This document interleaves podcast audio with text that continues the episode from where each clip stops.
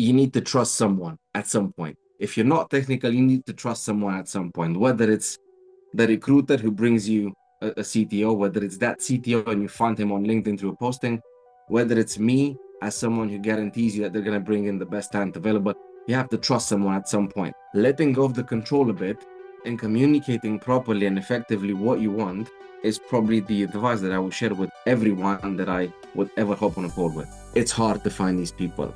The way you find them is through persistent searches. And I'm not just talking about LinkedIn or posting jobs on various job boards or going through GitHub.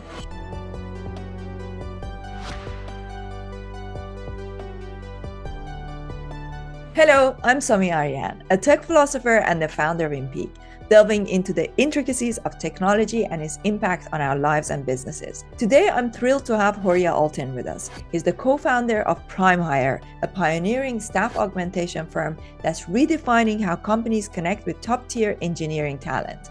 Now, hold off on any preconceptions of a dry discussion on hiring. We are about to unpack a critical challenge faced by leaders across industries that is securing elite software engineers. Horia sheds light on a stark reality. The pool of seasoned engineers is not just limited, it's fiercely contested, predominantly by tech giants.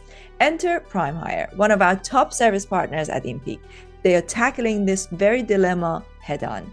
Their innovative approach not only bridges the gap, but also offers a unique proposition the opportunity to integrate these talents into your teams seamlessly. Today's conversation is full of invaluable insights and actionable strategies that you simply cannot afford to miss. So, without further ado, let's dive right in.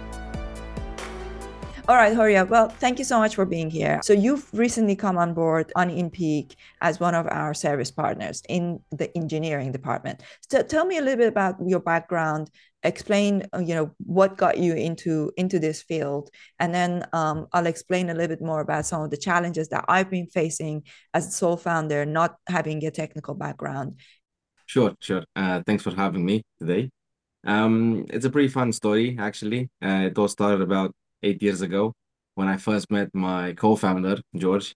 Um, we met at the gym, a very casual place to meet a business partner. Uh, he was already working in this um, IT staff augmentation realm for about 10 years prior to us meeting. So he has about two decades of experience. Uh, we met, we started discussing. He was telling me what he was working on, what kind of challenges he was facing. Um, I had recently graduated from a business university in the UK. So obviously, I was intrigued by the nature of uh, doing business in the US. Business is in the US. Um, and then we we kind of started working together. And ever since, I've probably had the benefit and the pleasure of meeting with well over, I'd say, 150 founders, um, CTOs, CEOs, VPs of engineering, etc and probably well over three to 4,000 senior software engineers. Um, I think it's been a blessing. I kind of feel like everything has just skyrocketed past me. These past eight years have been a bliss. uh, sometimes it feels unreal having um, achieved so much in such a short period of time. But yeah, to answer your question, uh, I think it's a, it's it's a fun coincidence, but I no longer believe in coincidences. I think everything is meant to be at some point. 100% no i agree. There's no such thing as coincidence. Um, you put yourself in a position where you meet the right people and the right things come together. And of course it's all um, you know comes together with hard work. So um, one of the uh, ways that i look at doing this podcast or the main way is that usually i i have these conversations where I have a genuine problem or I have a genuine question, like a burning desire to find out something or, you know, a, a, a problem that I'm dealing with. And then, uh, you know, I bring an expert who helps me figure that out. One of those problems that um, I have had um, since the um, beginning of starting this uh, enterprise, you know, building InPeak, um, has been that I'm not the technical founder and I don't have a co-founder. And I know that a lot of uh, VCs, you know, investors in general don't necessarily like that.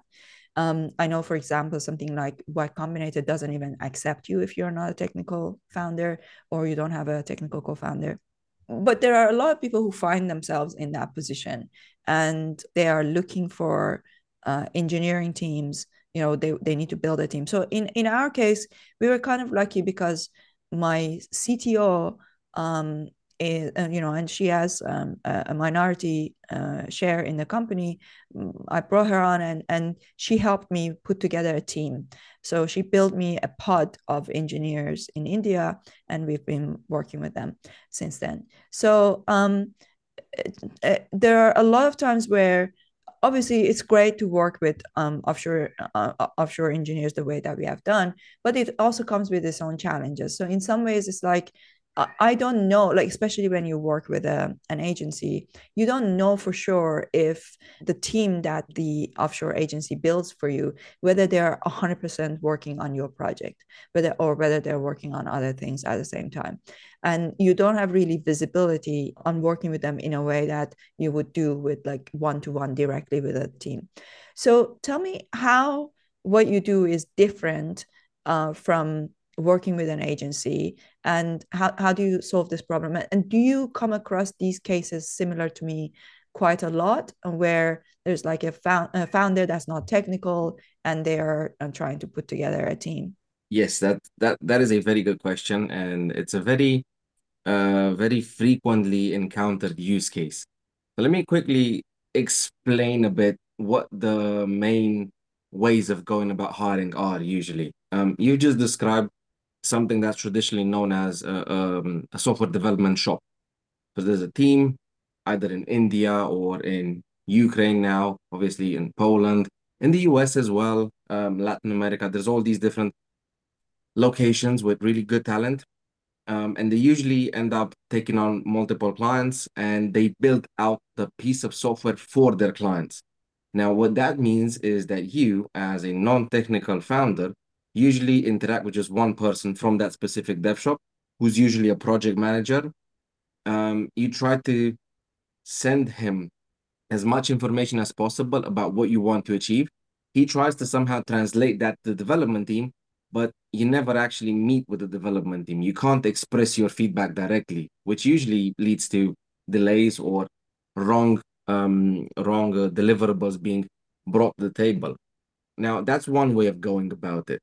The, the second way of going about it is the traditional hiring method, where you either have an in-house recruiter or you go to a third-party recruitment service and you ask them, hey, I need to find one CTO level engineer who can become part of my my, my team, and then I'm looking to add more to that as it as it as the need comes because the CTO can't deal with everything by himself. Now, what the recruitment company does is they find the people, they put them in contact with you, you pay them a commission and that's it. They are out of the picture. It's your responsibility to make sure everything works. A lot of responsibility for someone who's not technical. There's a lot of trust that has to be built within that. And then the third aspect of, of, of working with the development team, and this is primarily our business model, however, I can go in that a bit later, um, it's the staff augmentation uh, method. And what that means is a very fancy word for saying that you're basically renting the talent. So you don't primarily interact with just one person, you interact with the entire team. And what that means is we put together a team for you that works specifically for you. It's your dedicated team, as if they were in office nine to five in Manhattan, for example. It's just the benefit is that they are located all around the globe. So you get the chance to work with the best of the best rather than just limiting yourself to a geographical location where there's a set limited number of engineers. Um, and secondly, you have the chance to coordinate them as you will. So you get a project manager, you get a lead engineer, you get multiple senior engineers, you get a designer, you get a product manager, and then all these people kind of work together to achieve your goal.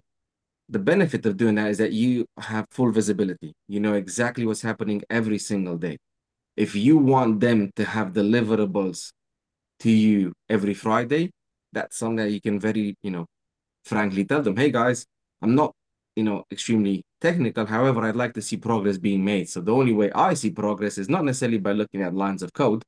I can't understand them. I need to see something happening on the product side of things. Um, so that's That's the way it usually works. Now, having had this conversation at least 50 times last year, at least 50 times, I can say that most non-technical founders usually go for a development team in India because it's the cheapest way to go. And they think, oh, it's low risk because sure, I'm spending, let's say, 10% of what I would pay in the US, and I'm getting something in return. Now, the question is, are you actually getting something in return, or is it just delaying the inevitable where you have to make a decision? I need to change something, otherwise, I'm not getting my product to market. Uh, if you have a GTM strategy in place, you kind of have to follow that as well. And you can't always let delays on the development side alter things on the business side. What I usually explain to people is that you need to trust someone at some point if you're not technical, you need to trust someone at some point, whether it's the recruiter who brings you a, a CTO, whether it's that CTO and you find him on LinkedIn through a posting, whether it's me as someone who guarantees you that they're going to bring in the best talent available, you have to trust someone at some point.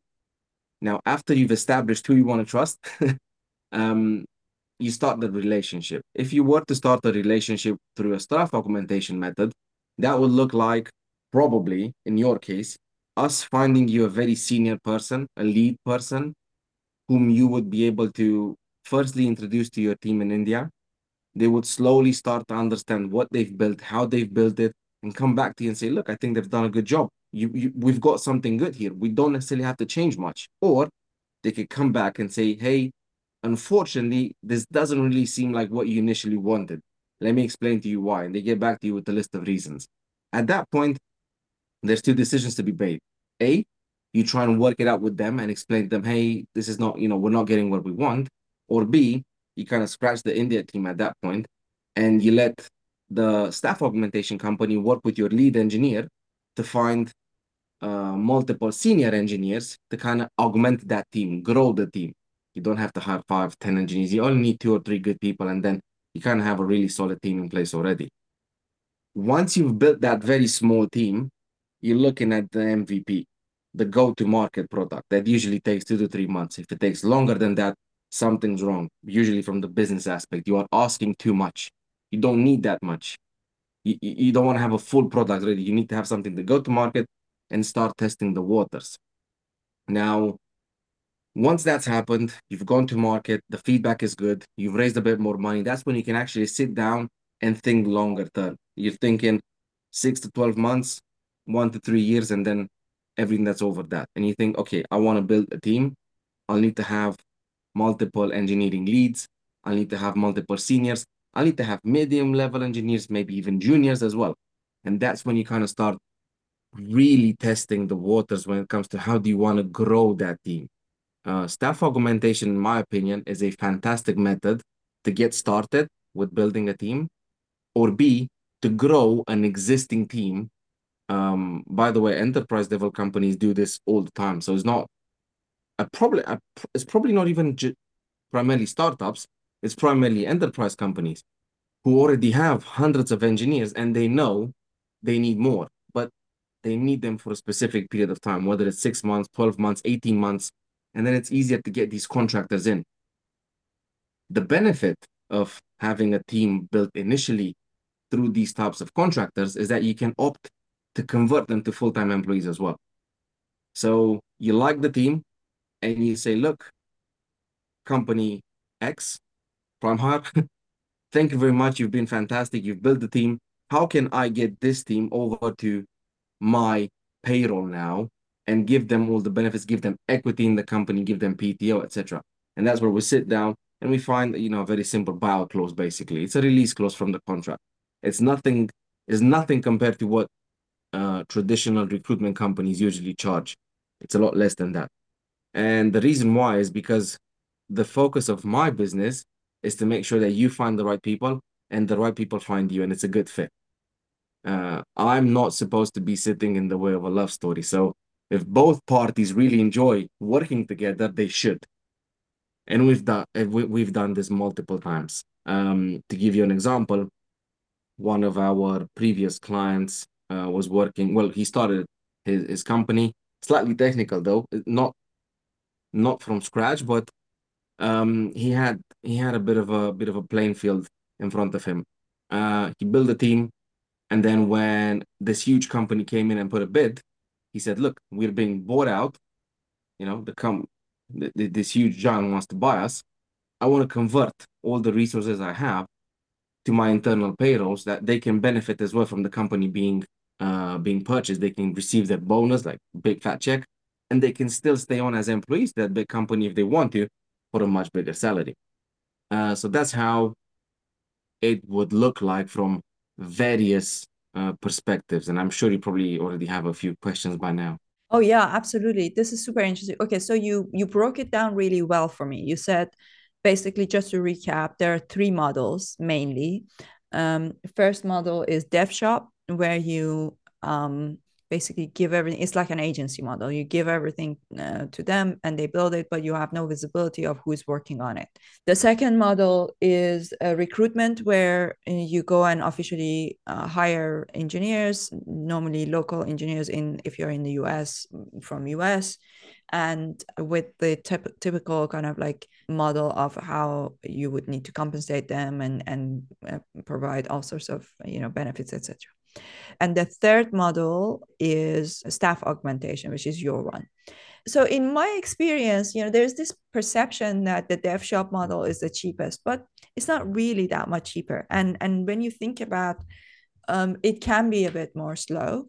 Um, uh, sometimes it can be quite a bit slow. Like ultimately, there's no free lunch, right? Like whatever, however you look at it, there's like um, positives and negatives to each uh, model.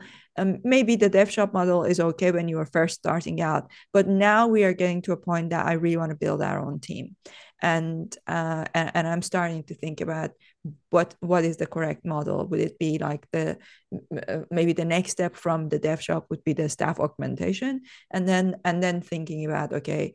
Um, now we would want to recruit the people uh, directly so so would you say that that's uh, like that that's kind of like a good middle ground between the two. And then can you talk a little bit about you know what are some of the uh, challenges that people uh, usually face in each of these models? And what's what's some of the cons and pros? Yeah sure of course. Uh, so to answer your first question yes that's probably the best way to go about it. So you hire a dev team uh, in india you ask them to build out a product for you. They come back. It's working. It's all good. You have something then you're looking at going to a staff aug agency and saying, hey, can I get one engineer to have a look at this product? Once that that piece is done, you probably think, okay, I might want to build out my own team. I'll use the staff aug agency. Then you can most likely, this is what usually what people do. They recruit through the staff aug agency. So they say, look, I enjoy these guys. Maybe not all of them, maybe four out of six engineers that you provided. I really like them. I want to keep them you convert them to full-time employees, and then you either use the staff aug agency to recruit more, so you use them as a recruitment agency, or you go to a local headhunter. And that's how you probably get the job done in, let's say, the best way possible. Without, you know, first I'll go to the recruiter, I'll pay a lump sum, pretty usually about 40, 50K just to find one person. That one person comes in, they didn't usually have the right expectation set. It's slightly a fiasco. And then you go back to the Indian team, which is usually like, hey, you know, I'm back now. They're gonna charge you more just because you left initially. So it's a bit of an up and down. But um, if if we really look at challenges that people face, I'd say the first one and probably the biggest one is communication. People, even though we speak the same language, um, it's usually not the same um, understanding of of words or phrases. uh, to give you an example, I had a client once who told me he seemed to not be in a position where his Indian team was understanding what he wants. So he asked them, "Hey, can you?" He asked the designer, "Can you design um, a glass of water for me, please?" And the designer came back with a bowl. And the guy was like, "This is not exactly what I, I asked for a glass of water." And he said, "Yeah, but this one holds water as well." So at that point, it kind of clicked because, yes, you know, he got the idea it should hold water, but it's not a glass of water, it's a bowl of water. It's two completely separate things. So communication is the most important aspect when hiring, even locally, even if you get that person to come in office if you're not able to properly communicate what you expect him to do, laying out expectations, continuously giving feedback, productive feedback, and trying to be understandful as well of his personal challenges. When you work with someone, is not they're not nobody's a machine. Uh, if you're having a bad day, your manager or your employer or your the person who's paying for your contract needs to understand that. And that's part of communication as well. If I message you and ask you, hey, can I have a half a day off? My baby's sick, I, the nanny's off, whatever. The the normal reaction should be, of course. Is there anything I can do to help you? From my experience, the usual um, answer to this question is, yeah, sure, uh, whatever. And then the person goes and tries to replace you immediately. They, they, they label you as unfit for duty, and you get served a, a notice period the next day. So communication, number one, regardless of where you're, you are in the world. Um, the benefit of my business is that I get the chance to work with people from all over the globe. So we have both clients and talent from Asia, Australia, India, Europe, UK, US, Latin America, everywhere. And even though there's sometimes a huge time zone difference, if you find the right energy and the right synergies there, people make it work. To give you an example, I just had an engineer from China start the project with a company from Los Angeles. The guy speaks perfect English. If you were to hear him on a on a on a phone call, you wouldn't be able to say he's Chinese. So there's no uh, language barriers. And he's staying up a bit late. The client wakes up a bit early because he's a uh, early person anyway. So it's a good fit. But everyone makes a bit of a sacrifice. However, if the Los Angeles company would have would have had to hire someone in Los Angeles, um, they would have already looked at someone who wanted to start at nine and work till five, and that's about it.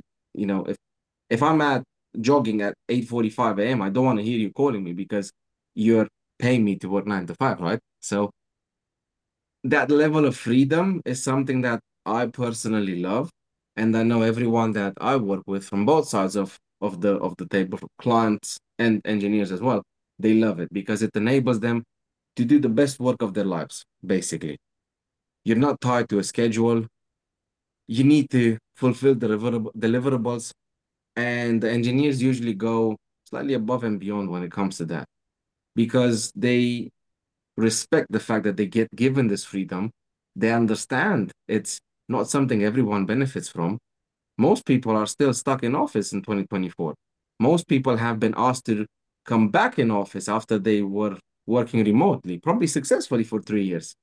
A lot of these challenges are still active. Remote is still not the norm even though there's so many problems with traffic, with all these things, and people just genuinely lose time, employers are still not prepared to um, give them this benefit of working from home and trusting them. Because if you ask me, it's all down to trust. If uh, if if you had an office, you lost it because of COVID, your team was remote, you bounce back and you ask them to come back, even though they've done a good job that probably says you don't trust your team to continue doing a good job. Or you as a fan that you're pissed off that I know they get the chance to spend an hour more with their kids. I don't know. Maybe it's something petty as that. Maybe it's some maybe it's genuine the fact that you want to see them every single day. But that's a bit micromanagement as well. Which brings me to my probably my final point. One of the challenges is letting go of uh, of the vine, letting go of control sometimes trusting the people to do the work, not having to stand over their heads all the time and micromanage every single step. Because you, especially as a non-technical founder, you probably wouldn't be able to understand all the steps that especially a backend person would would be doing. Uh, when we talk about backend, we talk about things that you don't usually see. When I pick up my phone and I open the app, I see the design, I see the user interface, I see the front end. I don't see what happens in the back end. If I click a button, it just opens another page. But in that process behind, it does a million other things through that line of code, which you probably can't see because you don't you're not technical enough. So being able to trust them, letting go of the control a bit, and communicating properly and effectively what you want is probably the advice that I will share with everyone that I would ever hop on a call with. And I know it's hard I genuinely know it's hard. More so if you've been burned before, if you've had previous engagements with recruiters, with staff aug companies, with dev shops, with anything in the software world, it's hard for you to trust someone who you just met. It's very hard. But at the end of the day, that's what's going to make the difference. It's going to be your gut feeling.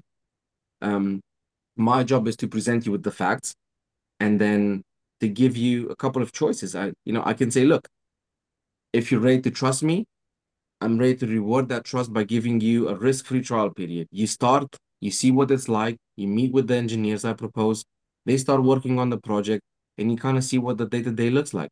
And if you're not happy, you're not happy. You don't have to pay a thing. And we just can we can just move on. So that's one of the benefits of being able to do such a business is laying that first bridge from that trust foundation, because that's what it comes to. Yeah, it's super interesting. So tell me, um, where do you find uh, these engineers? Like the um from from like it must be hard. Tell me about that process. So um our business is split into acquiring two types of clients. One is the business clients, and two, it's the engineers. They are our clients as well.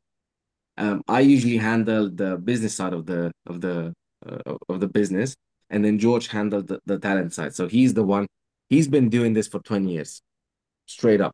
So he's been finding senior software engineers all around the globe for 20 years, and his personal network is well over 25,000 engineers at this point it pains me to say this, but if I were to put a number, out of those 25,000, 1% or less are people that we would genuinely engage or re-engage. It's hard to find these people. The way you find them is through persistent searches. And I'm not just sit, talking about LinkedIn or posting jobs on various job boards or going through GitHub, finding accounts that look good and, you know, engaging with those engineers. There's various ways of going about it. Um, but you you meet with them initially and that's when the vetting process starts. Now what we do to vet them is i call it normal. Some people would say it's too much some people would say oh there's not enough so there's always there's, always a discussion we meet with them initially they have to pass an english competency test you know they need to be able to speak read write english perfectly to be able to interact with clients globally. Um, and then we have two um, challenges that we lay out for them. One would be an online take-at-home test, which they can do by themselves whenever. A small parenthesis here: ninety-nine percent usually cheat. they either ask someone I was gonna say, how, how how do you know they don't cheat? Well, you, you do because part of the, the, the take at home test is usually they have to somehow allow the system to record what they do. And it's either them moving away and then someone else comes in, they code, or they just Google everything. And it's fine to Google answers, by the way. This is what I want to tell the world. You know, it's fine to Google answers. If you're a good engineer and you're using Google and more so now, uh, GitHub Copilot, that AI feature that helps you write code faster, it's fantastic. Use it, write faster, get your job done quicker, and enjoy it. But if you're using it every single step of the way because you don't know the logic behind it, then that's the problem uh, and which is why we move on to the second part of the vetting, the technical vetting, which is one or multiple sessions, live sessions with one of our in-house experts. And that's where we can actually see the way these people think, the way they react in in a very difficult environment. So live coding challenge is something that even Google and Facebook level engineers will fail at because it puts you on the spot in front of someone you've never spoken before. They ask you to pull up um, to pull up uh, a program, and you have to start writing code, clean code that works. You have to think about multiple things at once, and it's difficult. But if you're a good interviewer, you don't you're not looking for a perfect finish to the test. You're not. There's no such thing. You're looking at seeing how that person thinks through the stages? Are they doing the right steps? Are they taking their due diligence? Are they thinking about writing some tests in there as well to make sure nothing fails at the end?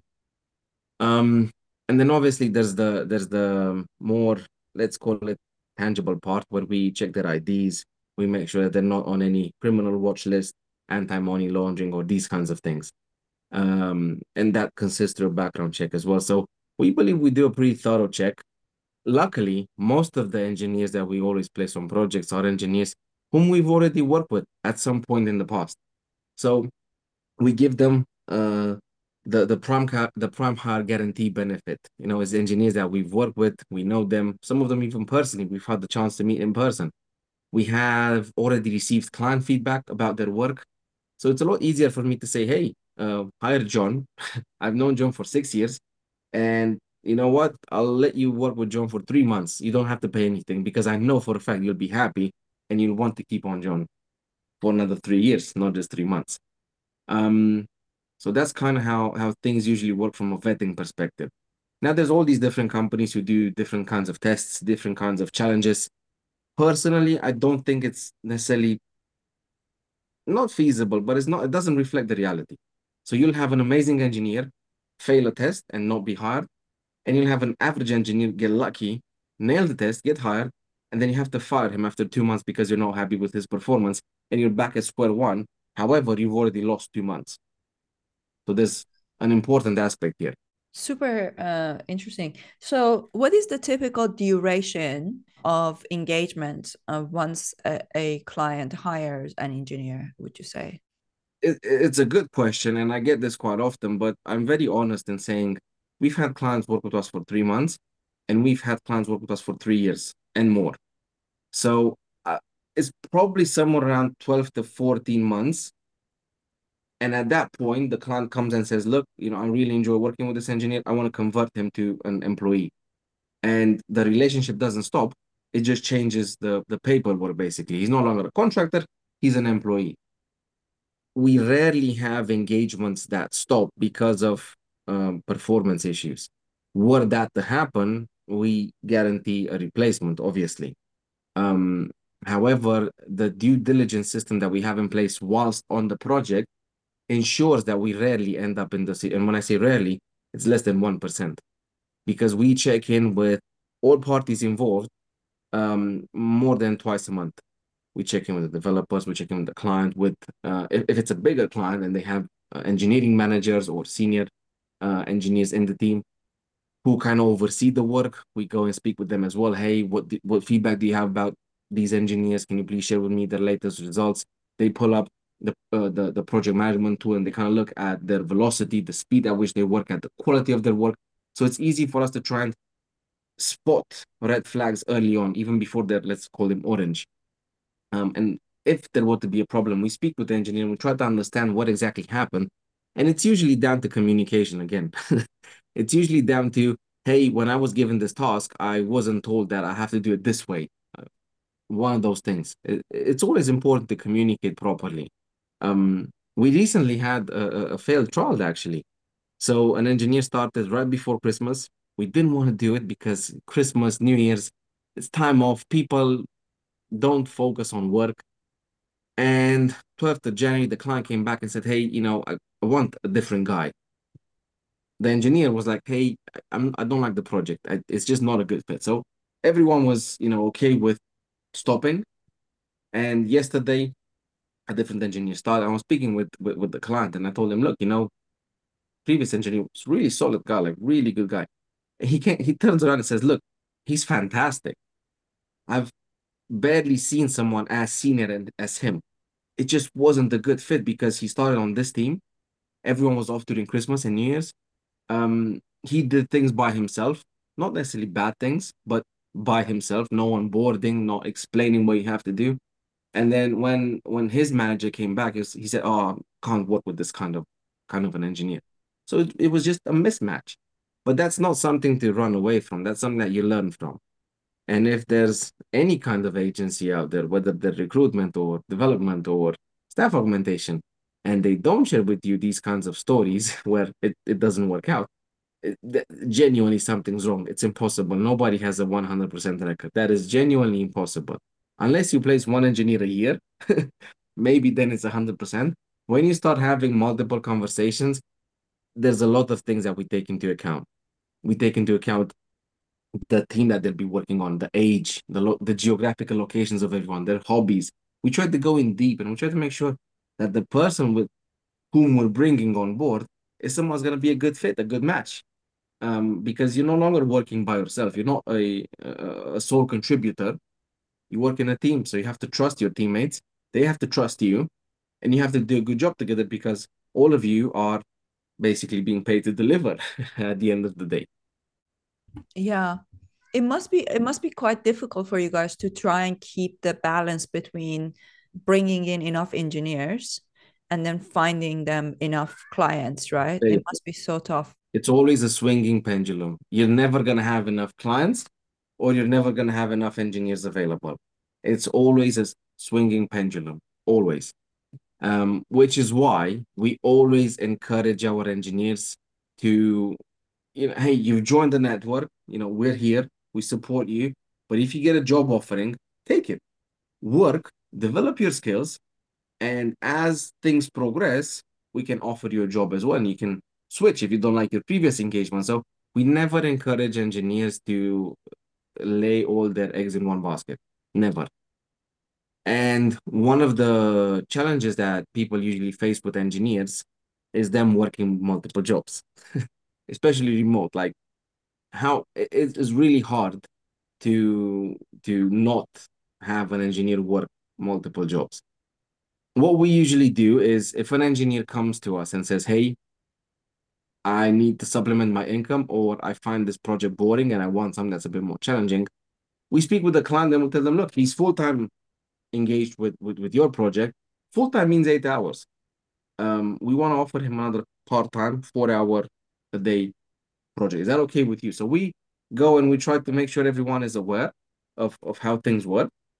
And then we try to keep it we try to offer them that part time as well, just that we can make sure, hey, it's actually a part time. You're not taking on five full time jobs, and I say five because I've, I've I've known a case five full time jobs, and at the same time you had time to go out for coffee as well. So it, I always understand when a client is extremely hesitant and he doesn't want to do it, he's scared of doing. It. I know why because he's been burnt before so many times.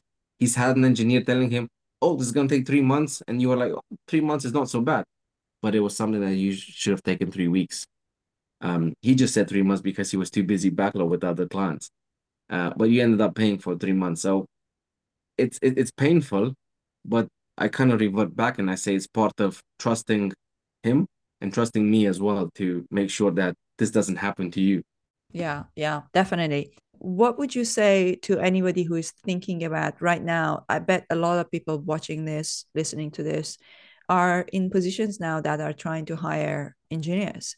We all need engineers all the time, whether they are sole founder, they're uh, trying to build a team, whether they are, um, you know, a team trying to augment, get, get, get to the next level. What would you say to them uh, if they're kind of in, in two minds or three minds in a way, thinking about which of these ways to go about? Is there like something like a scorecard or, you know, a Q&A that they could do and, and like um, a quiz that they could do to, to help them decide which of these ways is better for them um, do you have any kind of anything like if somebody comes to you at a dinner conversation and say well i'm building this thing i don't know which way to go about what would you say to them um, I'd probably say the I ask first of all, are you you're trying to build something cool? Do you know what it is? Yes, fantastic, congratulations. Um, are you technical? No, not too bad. Okay, let's look at it this way. You've got two options. I can bring someone in that can put together a roadmap of what your ideal product looks like, and if you agree to that, then we can build a team around that person. That will cost you money.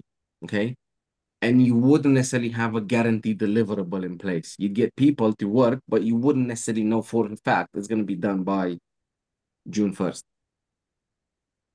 Take the dev shop version. It doesn't have to be in India, it can be anywhere in the world because a dev shop would take your idea and they would come back and say, it's going to take us eight months.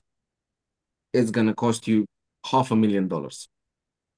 You take that and then you, you, you weigh that in.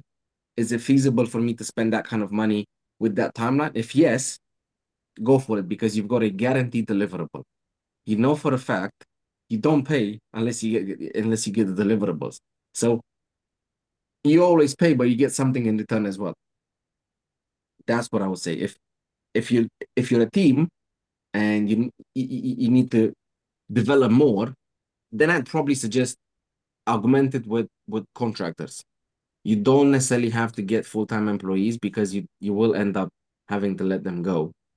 Uh, last year has proven that with all the waves of layoffs. Hire a couple of contractors. If work is really ongoing and sustainable and you want to convert them, that's super easy to do. Just, you know, you flip the button and they're no longer contractors, they're, they're employees. Um, don't go to the software development route because you're not going to be happy. If you already have a team developing, what that other team is going to be developing most likely is not going to be in the same way that you currently have your team developing. So what I'm trying to say is when you have two people handwriting, it's the same message, but the handwriting looks different. You're not going to be able to put them one after the other and, and, and make it seem like it's a book, you know? So when when there's two different teams working on the same project, it might not necessarily work out as intended because when you're gluing the pieces together, they might not fit. So that's why I would suggest augment it, get someone in, get them trained as to how you guys are building code and how you guys are writing code, and then you'll have additional firepower. Awesome. This is very helpful some of the things I want to dive deeper into is how can we better communicate with our engineers? How can we make sure that you know we, we are not in a position where we build something and we realize that that's not exactly what we wanted, or or if if if that is the case, to catch it early. Another thing is like the technology changes, like you build something and then something new comes up and and re- renders it irrelevant. So so there's so much to discuss. So we are going to do these regular sessions on the platform every five to six weeks. We're going to invite people people and uh, continue these discussions with a, a live audience and q&a so thank you so much for coming in today and this was a really good conversation. Thank you Somi. Looking forward to the next ones. I hope you enjoyed this conversation with Horia Oltean and learned a thing or two about hiring senior software engineers. If this is something you're looking for at any point on your journey, you know where to go primehire.io is your best bet. Please be sure to subscribe to my channel on YouTube or wherever you get your audio podcast so that you don't miss the future episodes. It will mean the world to me if you leave a review and share the podcast with others that you think might enjoy it.